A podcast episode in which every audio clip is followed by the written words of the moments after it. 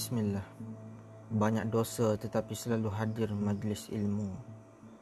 Biar tulisan ini menjadi pengubat hati mereka yang berkali-kali melakukan dosa walau sudah puas menahan diri namun tetap tersungkur lagi.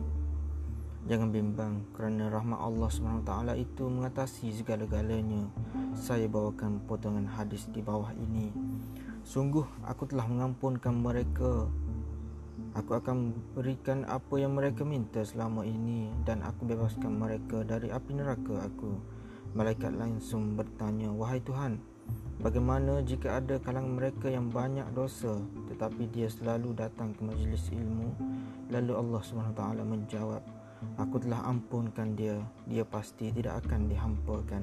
Lihat, ganjaran yang besar menanti mereka yang selalu melazimi majlis ilmu walaupun diri terkadang terpalit dengan dosa namun kerana keberkatan majlis ilmu mereka ini juga mendapat keampunan Allah SWT hadirilah majlis-majlis ilmu kerana di situ terdapat keampunan. Apa yang ada sudah harapan kita. Kredit kepada Amir Fatih nota ilmu pilihan Malaysia membaca dibaca oleh Adli Norazmi pada 22 Ogos 2020 terima kasih Thank you.